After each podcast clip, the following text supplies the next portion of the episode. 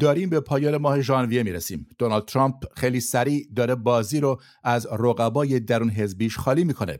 جمهوری اسلامی میخواد مطمئن بشه در اعدام همچنان رکورد داره. 24 سرباز اسرائیل در یک روز کشته شدند. آمار قربانیان فلسطینی از 25000 نفر گذشت.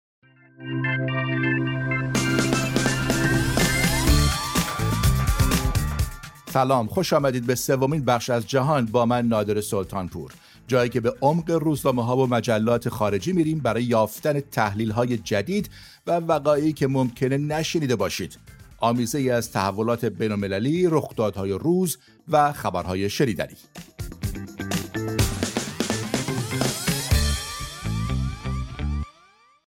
این هفته تعدادی از روزنامه‌ها اعدام روز سه‌شنبه محمد قباللو رو پوشش دادند.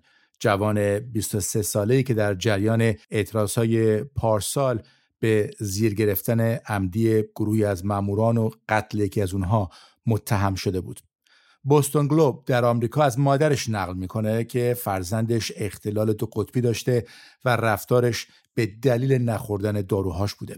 روزنامه با استناد به وکیل محمد قباللو از تناقضاتی که در روند دادرسی وجود داشته نوشته و میگه اعدام او نشان میده تا چه اندازه حکومت ایران هنوز داره تلاش میکنه صدای معترضان رو خاموش کنه.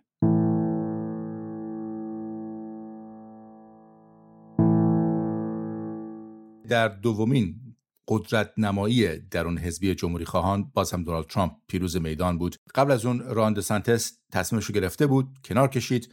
نیکی هیلی مونده بود. نیکی هیلی الان هم این رقابت رو باخت. معلوم نیست کنار میکشه یا اینکه به انتخابات درون حزبی بعدی میره. ماه آینده در ایالت کارولینای جنوبی، ایالت خودش، جایی که یک دوره تا همین 6 سال پیش اونجا فرماندار بود، به این امید که بلکه اونجا یک پیروزی نصیبش بشه.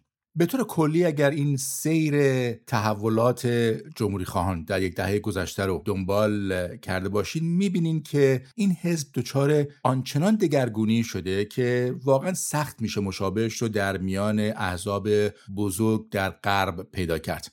روزنامه وال استریت ژورنال اومده و مقایسه انجام داده بین رهبران پیشین حزب جمهوری خواه و رهبران فعلیش.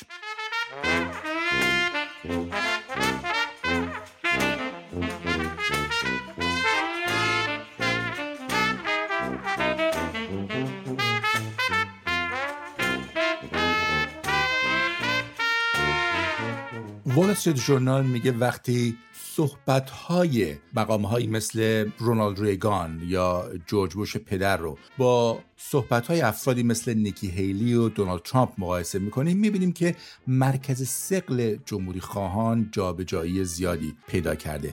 نه لزوماً در سیاست‌هاشون، اونها همچنان می‌خوان مالیات‌ها پایین بیاد، محدودیت‌های خرید و فروش اسلحه کم بشه، قضات محافظه‌کار روی کار بیان تا قوانین به نفع اونها سوق داده بشه. بلکه بزرگترین تغییر اینه که این حزب به شدت درونگرا شده. برای مثال اگر زمانی رونالد ریگان میگفت مهاجران غیر قانونی که سالها در آمریکا زندگی کردن و ریشه دووندن باید بهشون اجازه بدیم که همینجا زندگیشون رو ادامه بدن، حالا نیکی هیلی میگه اونا رو اخراج کنیم. دونالد ترامپ که فراتر میره میگه اونا خون کشور رو مسموم میکنن. یکی از دلایل این درونگرا شدن بدون شک تغییر و تحولات در شرایط سیاسی و وضعیت اقتصادی آمریکا و جهانه. اما نمیتونیم اون تغییرات در درون ساختار حزب رو نادیده بگیریم. امروز خیلی بیشتر از گذشته ترکیب حزب از مردم شهرهای کوچکتر آمریکاست و از طبقه کمتر تحصیل کرده. یک نظرسنجی وال استریت ژورنال و ان بی سی نیوز انجام دادن در این باره که نشون داده در میان حزب جمهوری خواه تعداد رای دهنده های سفید که تحصیلات دانشگاهی دارن از 40% به 25% افت داشته. این میتونه یک جواب باشه به این سوال که چرا حزب بیشتر از گذشته به غرایز پاپولیستی و تمایلات عوام گرایانه رغبت نشون میده. برای مثال میدونیم که یکی از صفات مورد علاقه دونالد ترامپ برای مخالفان و منتقدانش عرازل و اوباش چپیه. قبل از انتخابات درون حزبی ایالت آیووا همین هفته پیش که آقای ترامپ پیروز شد، قبل از اینکه رای دهندگان وارد حوزه بشن ازشون پرسیده شد درباره همین حرف آقای ترامپ که گفته اراذل چپ رادیکال انگل‌هایی هستند که باید از جامعه ریشه کن بشن. از هر 10 نفر 4 نفر گفتن به دلیل همین حرف احتمالاً به او رأی میدن. از دهان جمهوریخواهان دیروز آزادی و امید و فرصت بیرون می اومد. از جمهوریخواهان امروز بیشتر خشم و نفرت. رونالد ریگان آمریکا رو شهری تابان روی یک تپه توصیف میکرد. ترامپ آمریکا رو ملتی توصیف میکنه که اقتصادش به منجلاب فروپاشی سقوط کرده.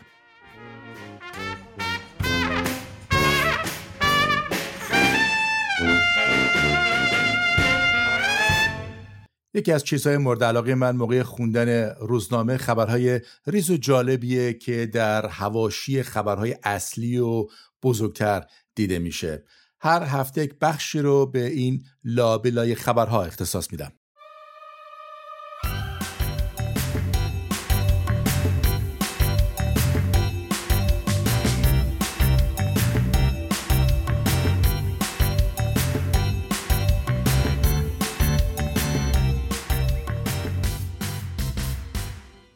فرانسوی‌ها بیشتر از دیگر قدرت‌های اروپایی بچه به دنیا میارن، اما نه به اندازه کافی. پارسال حدود 7% کمتر نوزاد به دنیا اومد از سال پیشش. بسیاری تصمیم میگیرن در سن بالاتر بچه دار بشن که خب در اون سنین بارداری و وضع هم میتونه پیچیدگی‌های خودشو داشته باشه. به نوشته روزنامه‌های فرانسه، حالا امارات مکرون رئیس جمهوری میخواد آزمایش باروری رایگان در اختیار جوانان 25 ساله بگذاره تا بلکه تشویق بشن زودتر بچه دار بشن. این بار اول نیست فرانسه از مردمش میخواد بچه دار بشن، اما هر بار دلیل پشت این خواسته متفاوت بوده. مثلا در قرن 19 در میانه جنگ با دولت‌های پروس و آلمان، فرانسه برای برتری نظامی و جنگ نیاز به سرباز داشت و از زنها خواست بچه دار بشن. پس از جنگ جهانی دوم فرانسه 600,000 نفر از جمعیتش رو، بیشترشون هم مردا، از دست داد. ژنرال دوگل برای بازسازی کشور خواهان افزایش جمعیت شد. حالا دلیلش حداقل در یک مورد مالیه. صندوق بازنشستگی فرانسه مثل خیلی از صندوق‌های بازنشستگی در دیگر کشورها برای پرداخت حقوق بازنشسته ها نیازمند نیروی کاره تا اونا مالیات بدن و از مالیات اونا بدهکاری صندوق به بازنشسته ها پرداخت بشه. این یک دلیل بود که پارسال با وجود هفته ها اعتراض های گسترده کاخ الیزه برای کاهش فشار بر صندوق سن بازنشستگی رو از 62 به 64 سال افزایش داد.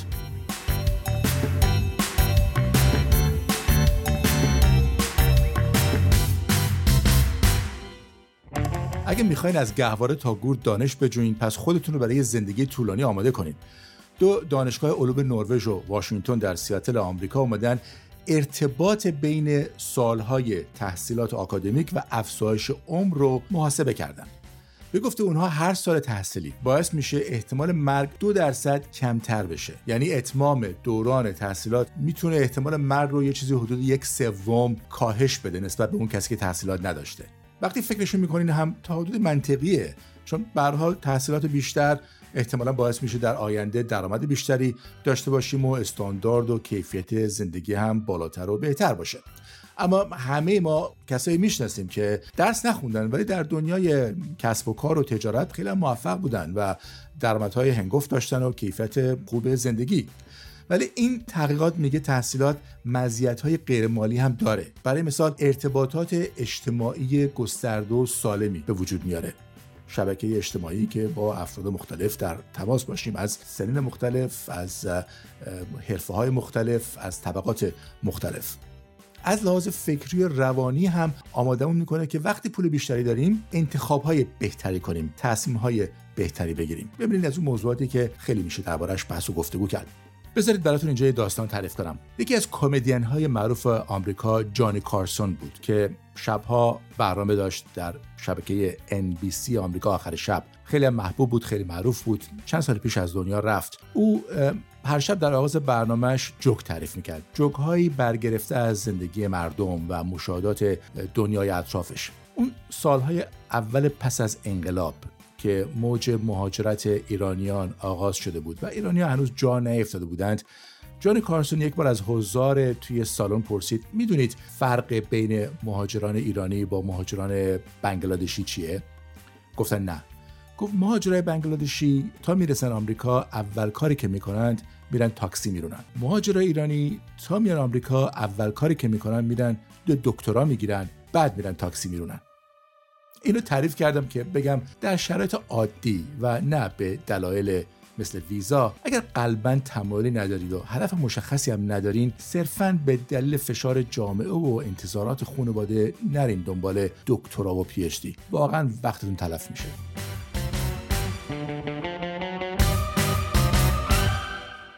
کشورهای ثروتمند عرب خلیج فارس خیلی تو خبرها هستن، مشخصاً به یک دلیل، البته راستش به دو دلیل. یکی این که دارن همه چیز رو میخرن، دوم این که توی رسانه‌ها و نهادهای مدنی غرب این سوال هست که چرا کشورهایی که کارنامه خوبی در حوزه حقوق بشر ندارن داره همه چی بهشون فروخته میشه.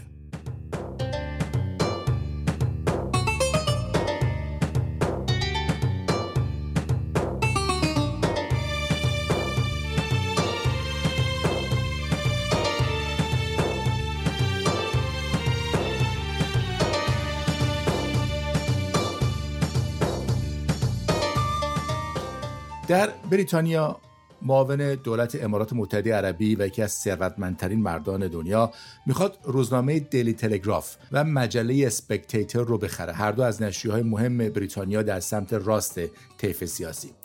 شیخ منصور بنزاید آل نهیان، شاید بدونید که سالها پیش تیم فوتبال منچستر سیتی رو خرید، میخواد حالا وارد دنیای رسانه بشه در بریتانیا. از طریق شرکتش ردبرد وعده داده که پای قرارداد رو امضا کنه که امارات هیچ دخالتی در نحوه اداره این روزنامه و مجله نخواهد داشت. وعده‌ای که منتقدان باور نمی‌کنند. منتقدان به دو دستن. یه دسته کارنامه حقوق بشر امارات رو دلیل مخالفتشون میدونن. دست دوم میگن اصلا رسانه‌های بریتانیا نباید به خارجی‌ها فروخته بشه. حالا دولت از آفکام نهاد ناظر بر فعالیت رسانه‌هاست، خواسته تأثیر احتمالی چنین معامله‌ای رو بر منافع عمومی و فضای رسانه‌ای کشور بررسی کنه و گزارش تهیه کنه و بعد وزیر فرهنگ با استناد به اون گزارش تصمیم نهایی رو بگیره. منتقدانی که خوشبینن میگن مخالفت‌ها زیاده و دولت اجازه نمیده یا شرایط سختی برای خریدار اماراتی قرار میده. اونایی که بدبینن میگن دولت ممکنه برای منافع سیاسی اقتصادی خودش بخواد به امارات در باغ سبز نشون بده، اگرچه الان سالهاست که بریتانیا برای اماراتیا فرش قرمز انداخته. دیوید کامرون، نخست وزیر پیشین که الان وزیر خارجه است، در دوران زمامتش یک واحد مخفی در دفتر نخست وزیری شکل داده بود که وظیفش جذب اماراتی‌ها برای سرمایه‌گذاری در بریتانیا بود.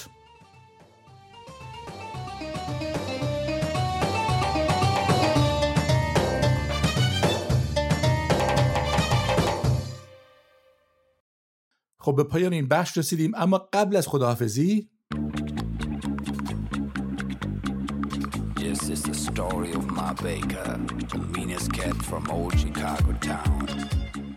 ما بیکر، یکی از ترانه‌های گروه بانی ام، از موفق‌ترین گروه‌های ژانر یورودیسکو در دهه 70 میلادی، گروهی که فرانک فاریان هنرمند آلمانی خلق کرد، متشکل از بابی فارل و هنرنمایی یک گروه 4 نفره همگی از جزایر کارائیب.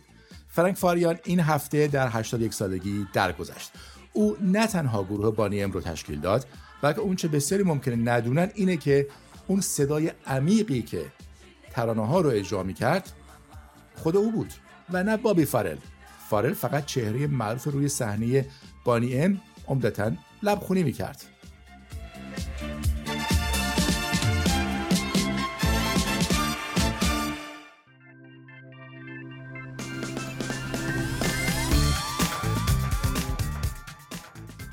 شنونده سومین بخش از جهان با نادر بودید. خوشحالیم که در گوشتون بودیم. قرار ما هفته دیگه روی پادگیرها و البته رادیو فردا